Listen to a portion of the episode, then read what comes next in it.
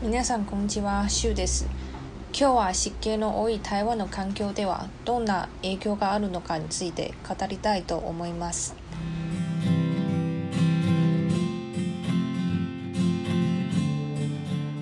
太平洋、バシ海峡、台湾海峡3つの海に囲まれている台湾は比較的湿気が多いです。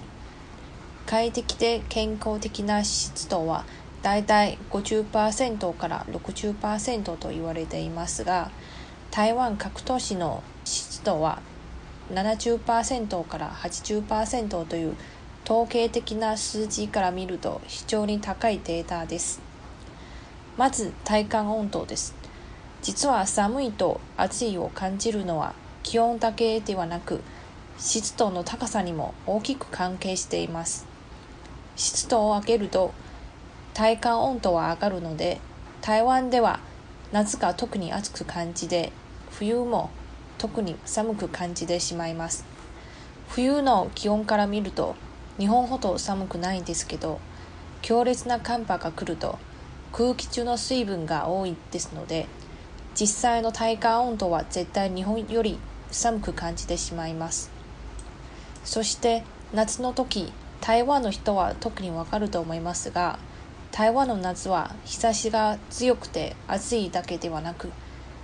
蒸し暑いし汗をかくとベタベタになり感じ悪いですよね。個人的なおすすめですが夏の時外に出かけたら常に着替えを持ち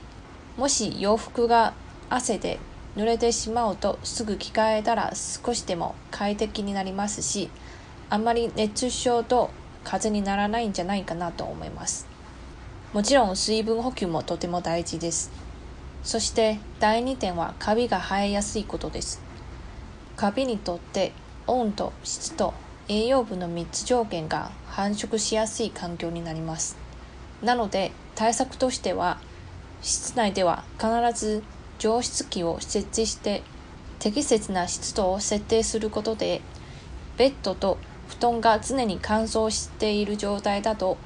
カビが生えない環境になります。カビが生えやすい環境で生活すると健康に良くないので台湾では鼻炎や過敏症の人が多いわけです。湿度の高い環境で生活するには気をつけることが多い感じですが実はこういう一年通して湿度の高い環境ではお茶を育てるには最適な環境です。もちろん標高や地形の様相も原因ですが